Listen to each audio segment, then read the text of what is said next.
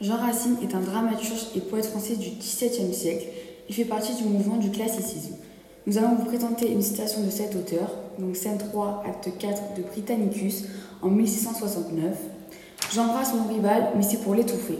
Donc c'est une citation à sens contradictoire, on peut voir une opposition entre ce que l'on reflète et ce que l'on pense vraiment. C'est pour mieux le manipuler, et il y a aussi un sentiment de jalousie envers son ennemi.